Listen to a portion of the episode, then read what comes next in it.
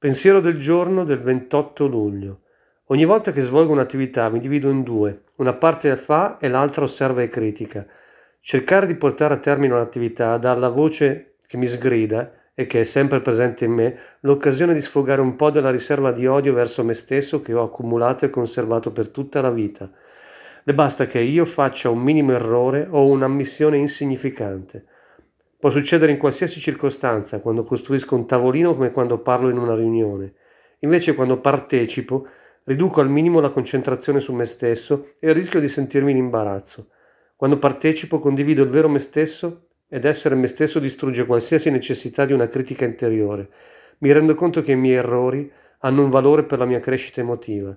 La mia vita passata ha dimostrato troppe volte che i miei successi mi impedivano temporaneamente di vedere la realtà dei miei limiti umani.